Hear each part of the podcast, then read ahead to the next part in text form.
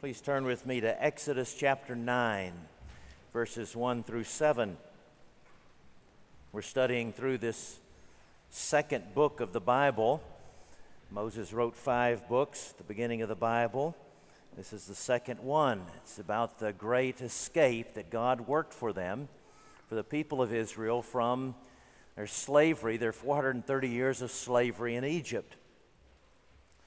And we are looking at the plagues, coming now to the fifth plague, and everyone tells the same story basically, and that is that we must trust in the Lord alone, that we must worship God alone. He's making this point especially to especially to Pharaoh and the Egyptians, but he's also making it to the children of Israel that God alone is God, and God alone deserves our worship.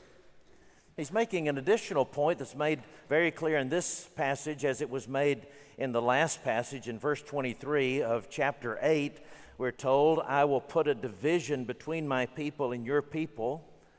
And we said that that word is literally, could literally be translated redemption. I will put a redemption between the Egyptians and the Israelites. I'll spare them from the plague. And he does the same here. And we understand that this redemption is ultimately Jesus Christ. In fact, the Bible says in the New Testament, we'll talk about it later, the Bible says that Jesus is the one, in Jude verse 5, Jesus is the one who led the people of Israel out of Egypt. This isn't just anticipating something that Jesus would do, this is something Jesus did. Jesus led the children of Israel out of Egypt. Jesus is the one who who guided them. Jesus is the one who protected them. Jesus is the one he put between the plague and the people. And so the same message comes to us again today, especially if you've been resisting it, especially if you're a skeptic, that you must trust in the Lord alone, in the Lord Jesus Christ alone. particularly if you're tempted to resentment this passage addresses that resentment, that cynicism, and turns you to a merciful and gracious God, even in the plague of the dying of the livestock. Let's look at verses 1 through 7 of Exodus chapter 9. then the Lord said to Moses, Go into Pharaoh and say to him, Thus says the Lord, the God of the Hebrews, Let my people go, that they may serve me. For if you refuse to let them go and still hold them, behold, the hand of the Lord will fall with a very severe plague upon your livestock that are in the field the horses, the donkeys, the camels, the herds, and the flocks. But the Lord will make a distinction between the livestock of Egypt so that and the livestock of Israel so that nothing of all that belongs to the people of Israel shall die. And the Lord set a time, saying, Tomorrow the Lord will do this thing in the land. And the next day the Lord did this thing. All the livestock of the Egyptians died, but not one of the livestock of the people of Israel died. And Pharaoh sent, and behold, not one of the livestock of Israel was dead, but the heart of Pharaoh was hardened and he did not let the people go. Brothers and sisters, the grass withers and the flower fades, but the word of our God stands forever. Let's pray together. Oh Lord, would you open our eyes that we would see the gospel even in this plague? The gospel of a redeeming Christ, good to us in all things, even in the things that are hard for us to understand now, even in the things that are bitter for us to undergo now. Enable us to celebrate, as we've already sung, the triumphs of your grace. We pray it in the strong name of Christ and for his sake, and God's people said together, Amen. A couple of years ago, I returned to my alma mater, Christian College, and uh, for our homecoming. And at the homecoming dinner, I sat next to a former professor of the college. He's retired now. He taught psychology, he taught in the science department, which meant I never had him. And uh, he taught psychology, which is another thing I was sure not to take is psychology.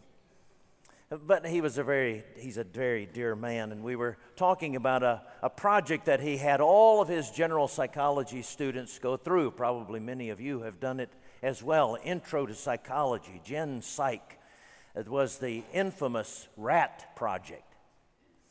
Now, the RAT project uh, is something that was developed in the 1930s, and as, uh, as I understand it, it goes something like this You take some hungry rats and you put them in a maze, and eventually they demonstrate their home finding ability.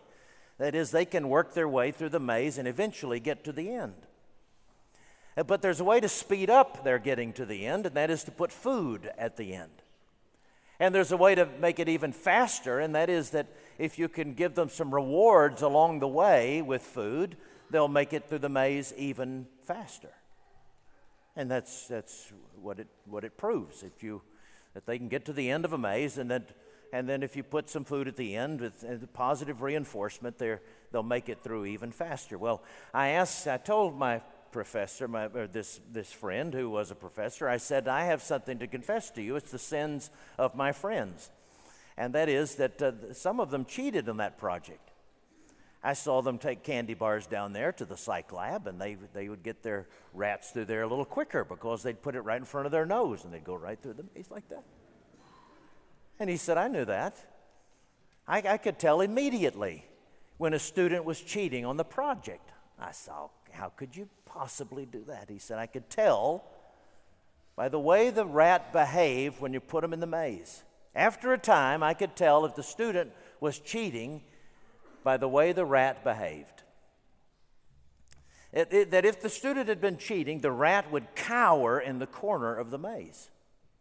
That is, that's one way he was cheating because the student was not just rewarding them with the candy bar all the way, but, but he, was, he was punishing the rat every time it made a wrong choice. And eventually the rat shut down, goes in the corner, doesn't do anything else. And then I could also tell if the rat had been led through with a candy bar because the rat was sleeping in the corner. He wasn't going to move until you bring out the candy bar, and then he'll go through the maze. I could tell if the rat had been abused or indulged by looking at its behavior in the maze. I said, because I want to use this in the future as a sermon illustration, I want to test something with you. Are you telling me that even rats display that God wired the world to run by grace. He said, a godly man, that's exactly what I mean to say. God made the world to run by grace, even the animals. There's a way to speed up a rat through a maze. You could punish him, you can indulge him. But in the end, it's counterproductive, it's short sighted. There's a way to, to get somebody to, to follow a, a, a warped version of Christianity. You can constantly threaten them with judgment. And you can get them off their duff and get them on the move in a hurry, but eventually it's counterproductive. You can also tell them that, that God indulges every sin and everything that they want, and, and uh, that, that, that, uh, that, that God provides health and wealth and prosperity. And you, you can get people moving in a hurry, but eventually it's counterproductive. What I want to invite you to do, especially if you're a skeptic or if your faith is waning, I want you to think back. I want, you to, I want to invite you to investigate the Church of Jesus Christ. Not just this congregation, but every church that claims to be gospel centered, gospel believing, and, and investigate the church throughout the centuries. I want you to investigate them and see if you don't find two things. See if you don't find that they worship a God who is represented in Jesus Christ, who's been incarnated in Jesus Christ, a God who disciplines out of mercy and who protects out of love a gracious God who disciplines but only out of mercy, and a God who protects always out of love. You see that in this passage, even this passage about livestock dying. a God who disciplines out of love. Look at verses 1 through 3. God comes to Moses.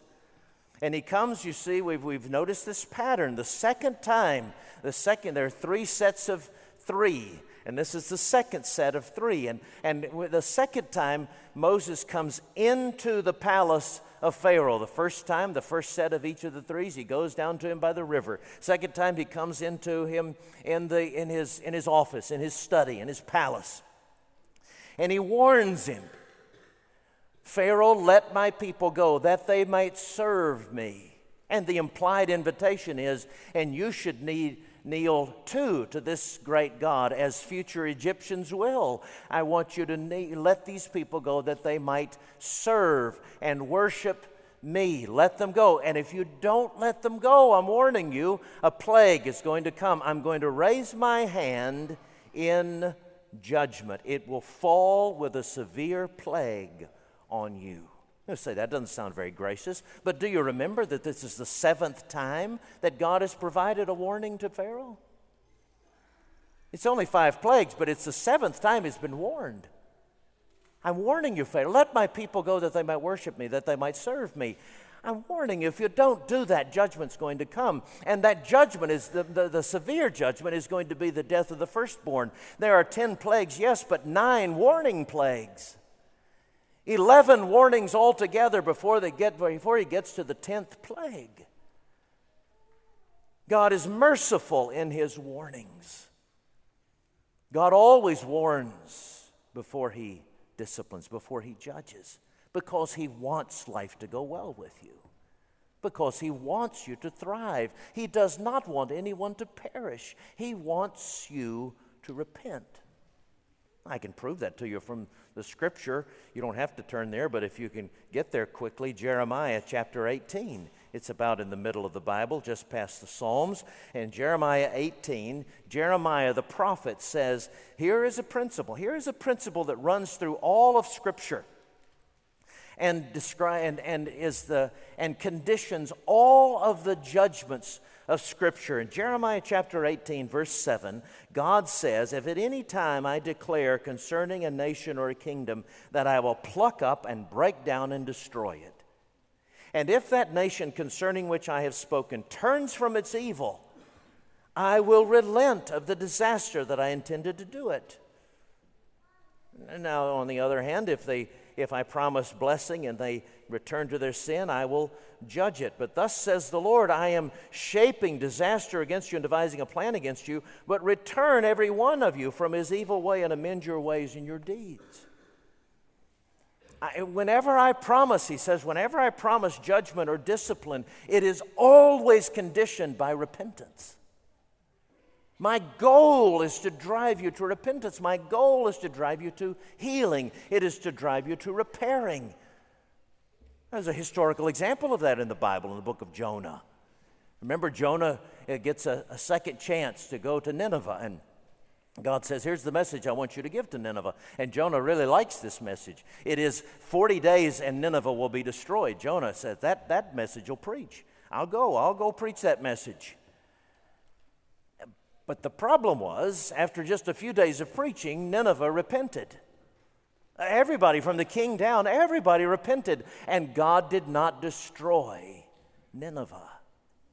Jonah was mad about that. That's another story. But, but, but the point is, the illustration is that, that God is true to his word. If I promise destruction, and I promise 40 days and Nineveh will be destroyed. But if the nation repents, I will relent of the calamity I promised because my real purpose was not just to punish people. I don't get delight in that. My purpose was to drive them to repentance, it was to drive them to trust me and to worship me that they might flourish.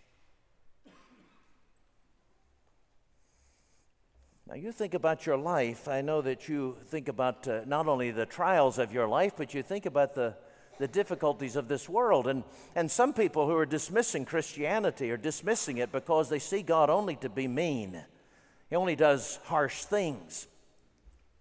In fact, uh, there's, there's, there's, a, there's a movement now called New Atheism. And new atheism, is, as opposed to the old atheism, is, as, as I understand, is just nicer. You know, the old atheism was represented by Stalin and Nietzsche and, and Hitler and so forth. You don't believe in a God, there are no rules, and then you can, you can do whatever you want to to people. But the new atheism, the new atheists like Richard Dawkins and, and uh, Christopher Hitchens and others, well, they want to say, no, we're moral atheists. We're, we're kind, loving atheists. We don't need the Christianity to teach us how to be good. We're naturally good. We're instinctively, we're genetically good. And so they're new atheists. And, and, and one way they attack Christianity is to look at the Bible, look at the Old Testament especially, and they say, look, that, that, that's a God, Richard Dawkins says, used to say, that is a God who's bloodthirsty and xenophobic. He just wants to, he's killing people all over the place. He tells people to go into whole to cities and wipe them out, even women and children. There's a great book produced by an Old Testament professor named uh, Paul Copan called Is God a Moral Monster? Is God a moral monster?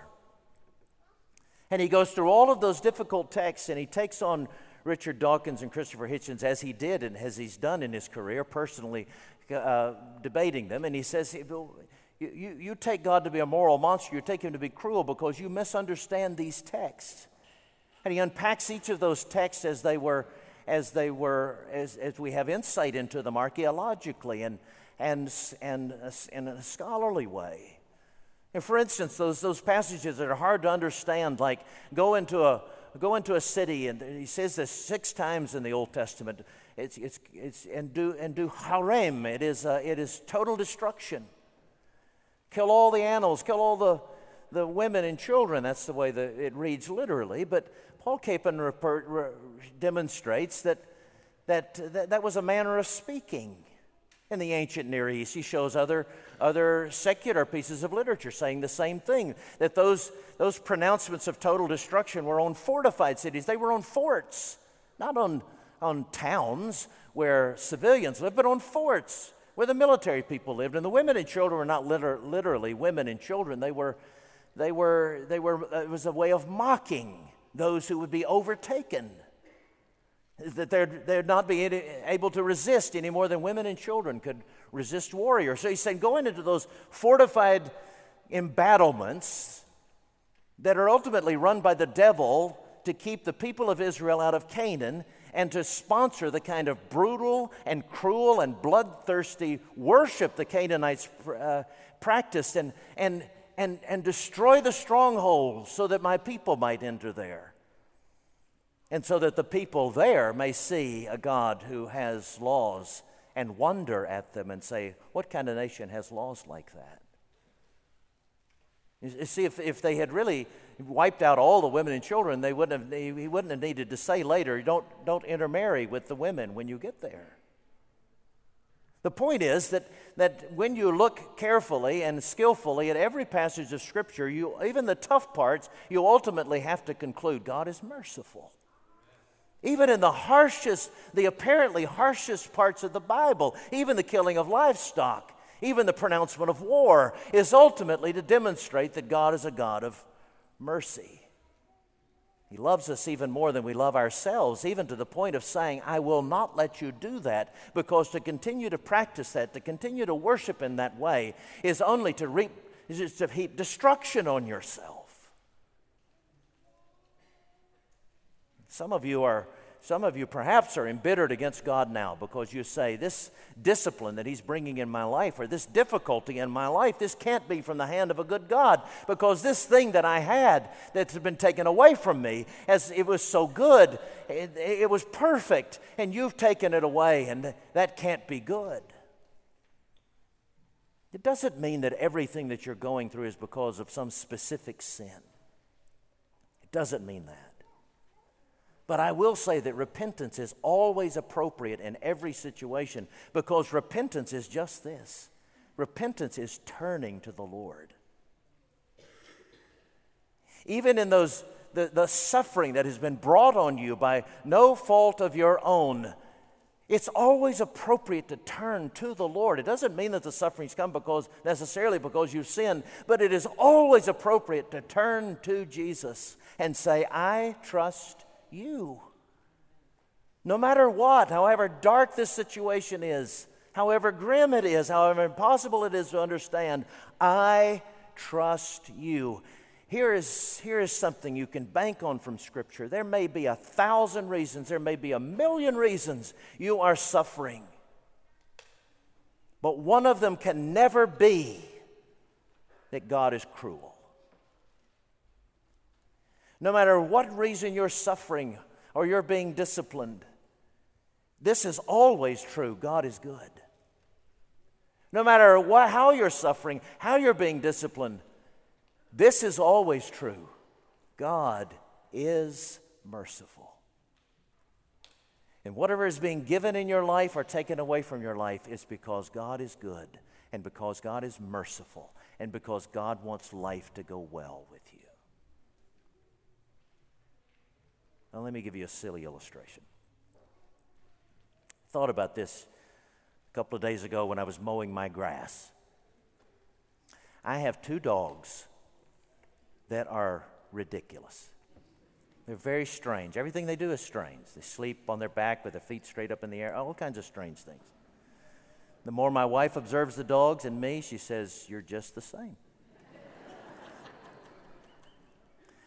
Well, one of the things, but, but my dogs always love to have fun, and the puppy especially loves to have fun. No matter what, he wants to have fun. And the funnest thing for him is fetch, fetch with a ball. So you always, no matter where you are, you hear something plump, drop by your feet, and it's something to throw for him to fetch. And the, and the thing he loves most is to, to come while I'm mowing the grass, pushing the push mower, and he drops the ball right in front of the mower. he knows I have to stop. I have to turn off the mower. I have to get the ball, throw it. And he says, See, it works every time. He comes, brings it, drops it, stop. So unless my yard is going to look like this, I have to stop. He's not afraid of the mower. In fact, if I let him, he would push the ball under the, the deck of the mower and he would stick his snout under the mower to get the ball. He has no fear of the mower whatsoever. But he's terrified of the blower. terrified. That wind he knows is going to kill him. So I crank up the blower, he runs and cowers in the sun, but he's not afraid of the mower. Now, I had just a limited amount of time to mow the grass the other day, so I locked him in the backyard. I mowed the front. He, he was so mad, he pouted all day. He Just pouted. Mad that I wouldn't let him drop the ball in front of the mower. Now, what if, what if I let my dog determine what is good and what is bad? What is harmful and what is safe? What if I said, okay, okay, Gus, you're right. You're right. Mower good, blower bad. Stick your nose under the mower, get the ball, and run from the blower. It's ridiculous, right? And yet, it's the way we treat God. This is good. You must give it to me, and you're bad if you take it away. But God, in His infinite wisdom, knows what is best for us. And we may pout, we may be self pitiful, we may be cynical, but God will always and only give us what is most merciful for us. Look at Christianity. Look at the Church of Jesus Christ throughout the ages. You'll find this. They are people who live with a God proven in Jesus Christ to be merciful even in his discipline. The second point we, we can observe in the passage is that, that uh, Jesus represents a God who always protects in his love. Verses 4 to 7 the Lord will make a distinction. The Lord will put a redemption between the livestock of Israel and the livestock of Egypt, so that nothing of all that belongs to the people of Israel shall die. Now, I said earlier in Jude, verse 5, Jude is the, is the second to last book of the Bible. Just a little book. It doesn't even have chapters, it's just in verses. And, it, and in verse 5 of that book, it says, Jesus led his people out of Israel, out of Egypt. Jesus led his people out of Egypt. The Bible says, the New Testament says that Jesus was in the Old Testament. The New Testament says that Jesus is the one who, who led the people. Uh, well, we thought it was Moses. Well, it is Moses, but it is Jesus ultimately. The second person of the Godhead is always involved in works of redemption. And so it is Jesus who stands between his people and the plague. God put Jesus between the judgment that fell on the unbelieving Egyptians and them.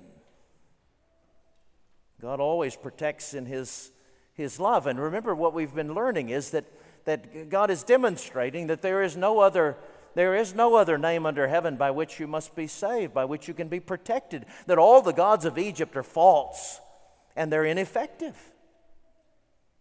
Eh, why would God then attack the, the, the livestock? Because the Egyptians worshiped a god named Apis. That was their big bull god. There's a temple with a big bull, a statue of a bull in it. And then, and then, uh, th- then there, was a, there was a real live bull chained next to the altar. And so they would come and worship that mighty, that mighty God represented by that bull. The problem is that the bull kept dying.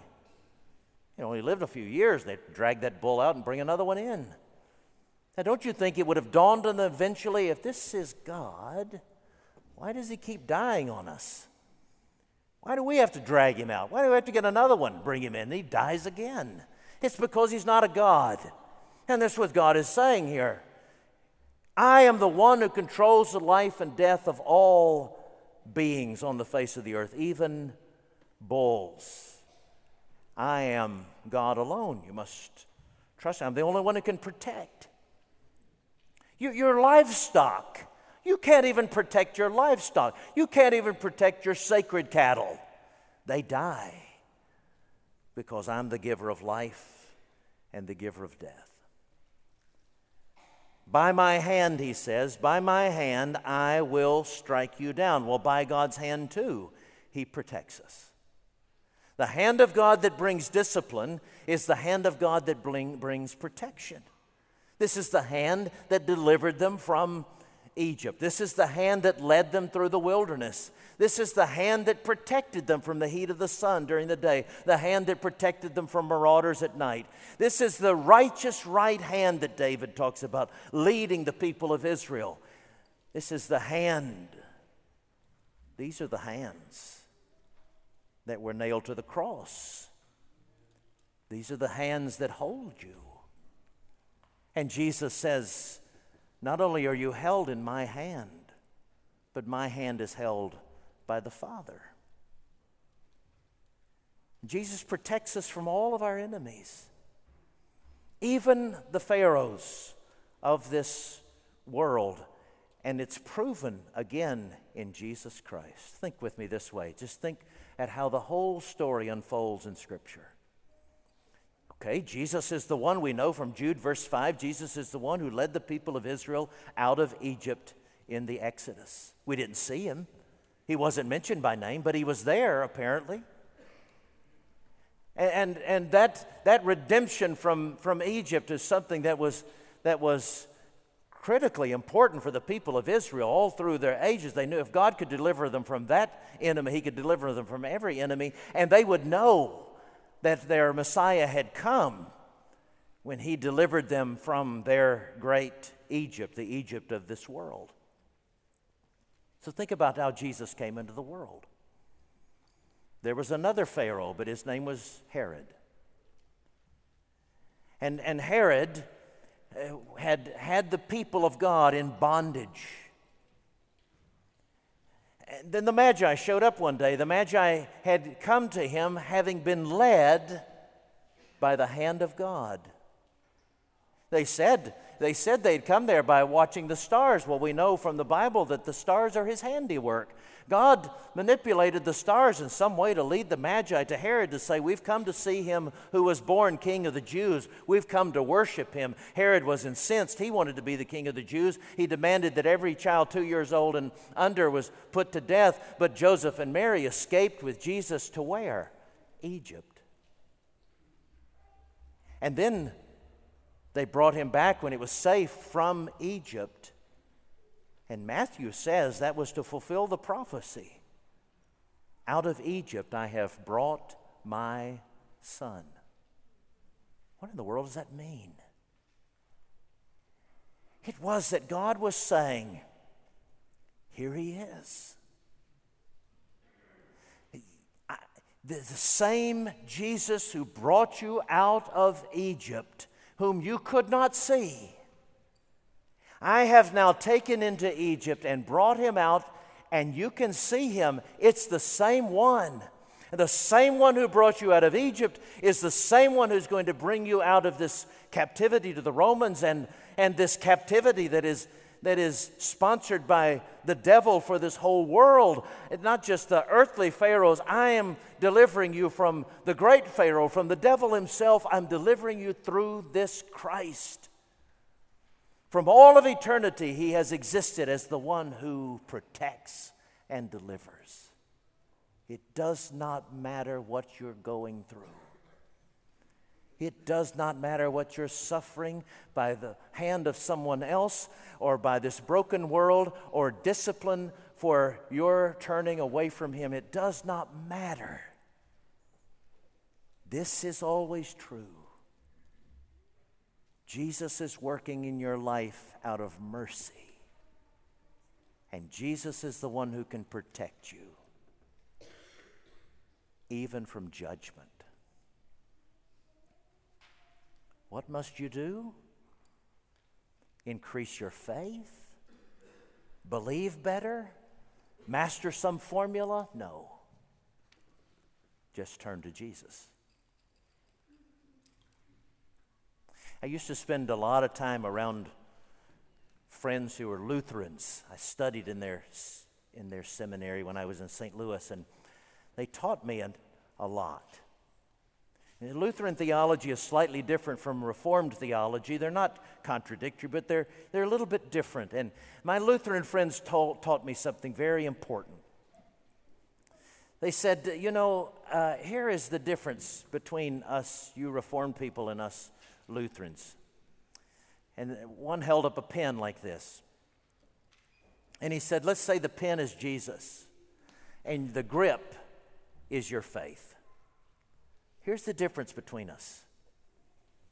You Reformed people tend to focus too much on this grip and not enough on Jesus. You think, is the grip just right? Does the grip have five points to it? Is the grip decently and in order? Is the grip, grip unwavering? We focus on the grip, we focus on our faith. I've got to have more faith. Here's the focus Jesus. And he says, even if it's like a mustard seed, even if it's that much, just turn to me. I'm always merciful, and I'll protect from all judgment. Turn to Jesus. Let's pray together.